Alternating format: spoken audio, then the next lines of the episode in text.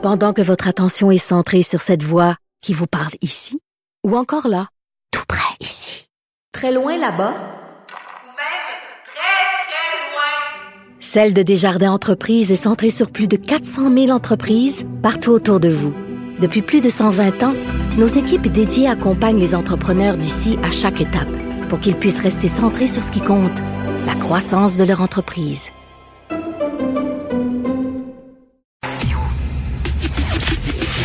Le commentaire de Félix Séguin, un journaliste d'enquête pas comme les autres. Alors, Félix, écoute, avant de parler de la loi 101, je veux te parler d'un truc sur à la page 20 du Journal de Montréal. Tu sais, le procès de Vincent Boucher. Oui. Tu sais ça, bien sûr, là, qui est accusé d'avoir tué son ex-conjointe. Et là, la stratégie de ses avocates, c'est qu'il était intoxiqué. Exact. Mais je m'excuse, mais ce n'est plus recevable maintenant, ça. Tu peux plus dire ça, j'ai tué quelqu'un parce que j'étais saoul, j'étais intoxiqué. Ah, bien sûr. Tu peux plus plaider ça. Ben oui, tu peux plaider la défense que tu veux. Je veux dire, comme que c'est un peu une défense qui est similaire d'ailleurs à la défense de Guy Turcotte, là, qui est une dissociation de la réalité après avoir été d'abord intoxiqué à l'alcool, puis après avoir été aux prises avec une maladie mentale découlant de sa séparation. Tu peux dire que tu étais chaud raide aussi, puis que tu savais pas ce que tu faisais. Tu sais, écoute, je suis pas sûr que ça va être recevable par les juges. Par contre, écoute, j'étais chaud, là, ce n'est pas une excuse. Non, ce n'est pas une excuse, mais je veux juste te dire, Richard, que dans les années 20, à Montréal, puis au Canada, puis ailleurs dans le monde, les défenses d'intoxication passaient beaucoup mieux. Je me rappelle, moi, avoir... parce que j'ai plusieurs livres sur les grands procès du Québec, là, et je me rappelle de quelques-uns d'entre eux. Je peux pas te les citer, malheureusement, comme ça, de mémoire. Il faudrait que j'aille dans ma bibliothèque. Puis là, je manquerais un bout de ma chronique. Mais des défenses d'intoxication, ça passait un peu comme du petit lait, comme du beurre d'empoire, oui. Si tu veux. Mais t'as raison que c'est moins de comme ça. C'est une autre époque. Je sais pas, toi qui aimes les mini-séries, je sais pas si tu as vu Tiger King à Netflix, mais les gens qui ont des animaux exotiques, actuellement, au moment où on se parle, à Houston, il y a un tigre en liberté dans les rues. C'est un gars de 26 ans, chez lui, au lieu d'avoir un chat ou un chien, il y avait un tigre. Le gars est en liberté conditionnelle, qui est impliqué dans une affaire de meurtre, et chez lui, le gars, il y avait un tigre, puis il l'a perdu. Là, on cherche le tigre partout. Pourrait le faire garder les postes d'essence aux États-Unis, le tigre, puis les protéger parce que là, sont envahis, comprends-tu, surtout au Texas, par beaucoup de gens qui ont peur de manquer, justement, d'essence en raison de l'attaque sur le pipeline, sur la compagnie. Écoute donc, un grand test ce matin à 10 heures. Ben oui, moi ce qui m'intéresse dans ce test-là, ça va être le test des tribunaux parce que à chaque loi sa contestation ou presque, j'exagère à peine, hein, parce que c'est un projet de loi là qui sera déposé à terme pour modifier la loi 101. Alors ça fera l'objet. Si tout ça passe comme prévu d'une loi, puis une loi, ben on peut la contester.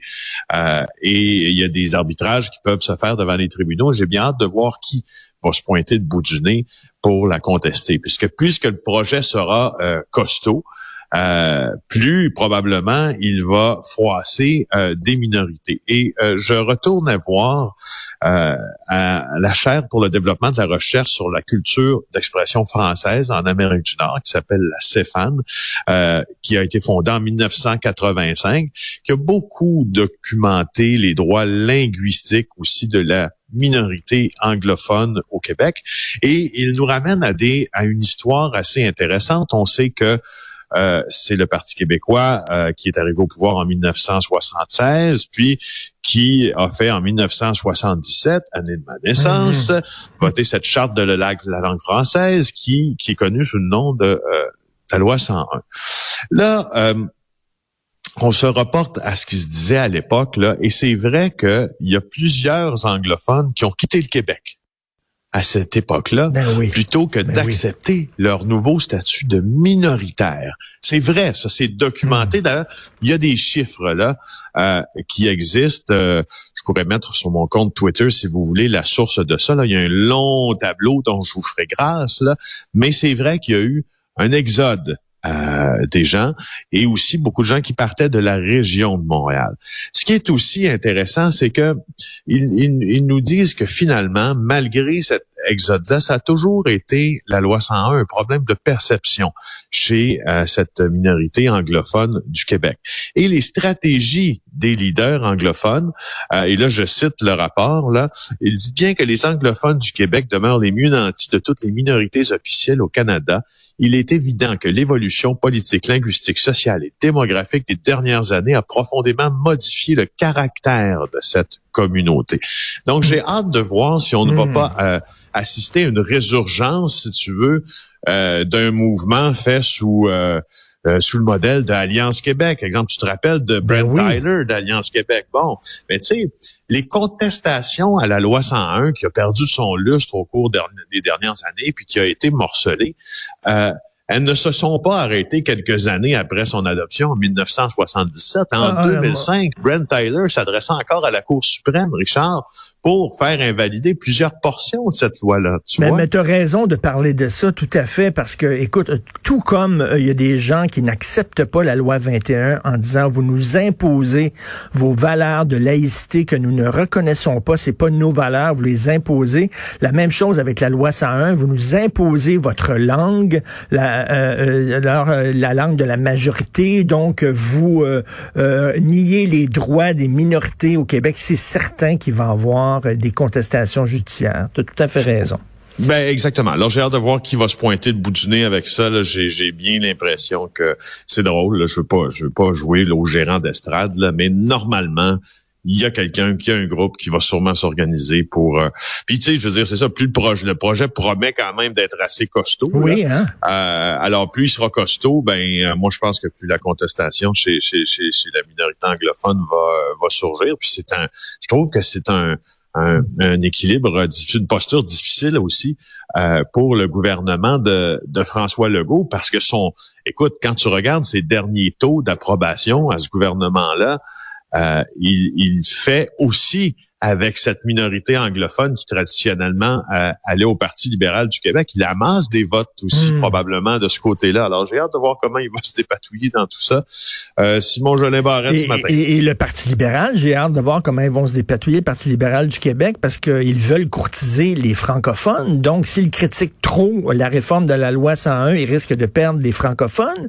Mais s'ils la critiquent pas suffisamment, ils risquent de perdre des anglophones. Eux autres sont vraiment pris entre l'arbre et l'Écosse, comme disait Jean Perron. Oui, puis parlant d'Écosse, parlons aussi d'allophone. Juste te dire, une statistique très, très intéressante sur la peur qui semble être rationnelle là, que plusieurs d'entre nous avons, que le français, évidemment, perde en force et soit finalement la langue de la minorité très bientôt. Dans une étude qui a été remise à l'Office du québécois de la langue française de Charles Castonguay. C'est intéressant parce que c'était gelonné sur 20 ans. Mais là, on recule loin en arrière, là, de 71 à 2001, le pouvoir d'attraction de l'anglais sur les allophones a été 2 fois plus élevé que celui du français. Alors, tu sais, c'est là que je pense que tout est en cause. Et là, on est 20 ans plus tard, après la fin de la période documentée par cette étude-là. Et ce qu'on voit au centre-ville de Montréal ou ailleurs nous fait penser que c'est loin de s'être amélioré tout ça, non? Non, ça s'améliore pas, absolument pas à Montréal. Donc, très hâte de voir ça. Écoute, tu veux nous parler aussi du conflit du sofa. Oui. C'est quoi ça? Non, mais c'est un problème de dumping qui est assez important, là. Écoute, puis j'ai trouvé intéressant le texte de Martin Jolicoeur dans notre journal, là, et sa manchette aussi. Ottawa s'attaque au sofa chinois. Parce que, oui, les détaillants de meubles du Québec, puis comme ceux du reste du Canada, là, sont vraiment frappés par un choc tarifaire énorme et les clients vont l'être aussi. C'est une question de temps, il semble, selon Jolicoeur. C'est parce que depuis une semaine, Ottawa vient déposer des nouveaux tarifs sur les meubles, les sièges rembourrés, donc fauteuils, sofas, chaises, fabriqués par des entreprises chinoises qui sont soupçonnées de pratiques commerciales déloyales. Donc, du dumping, là, on sait ce que le dumping, on vend à perte souvent, puis là pour inonder un marché, puis pour s'accaparer de parts de marché, c'est pas légal de faire ça. Okay, alors les nouveaux tarifs là vont faire augmenter les prix de ces meubles chinois de 40, entre 40 et 295 %. Aïe, aïe. C'est énorme, 295 %. Tu sais, à chaque fois qu'on parle ces temps-ci d'entreprises chinoises, on parle beaucoup d'espionnage. D'ailleurs, je vais parler de Huawei un peu plus tard. Il va y avoir un documentaire là, sur Club Illico. Mais tu sais, on parle toujours d'espionnage. Et quand j'ai vu ça, les sofas chinois, j'ai dit, coudonc, c'est-tu des sofas équipés de micros à l'intérieur et tout ça qui peuvent écouter la conversation des gens qui sont assis dessus? Non, non, c'est pas ça. C'est une histoire de dumping. Oui, oui. C'est l'histoire de dumping. Il y a 3000 détaillants. Écoute, il y a 3000 détaillants de meubles en Chine, bien évidemment, les nôtres, les meubles que l'on fabrique ici. Ah, on a perdu Félix? On a perdu Félix. Alors, un peu plus tard, c'est ça, nous allons parler, écoute, on va parler avec un de tes confrères, Marc-André Sabourin, qui est journaliste au bureau d'enquête et qui a fait justement ce documentaire sur Huawei. Et j'ai très hâte de voir ça. Et c'est très le fun, les documentaires que vous faites au bureau d'enquête, là, vraiment, Félix. Ben, nous aussi, on aime bien ça, Richard Vanfer, pour vous. Non, on a hâte de vous le présenter. Très content, très hâte de voir ça. Donc, Félix Séguin du bureau d'enquête du Journal de Montréal et du Journal de Québec.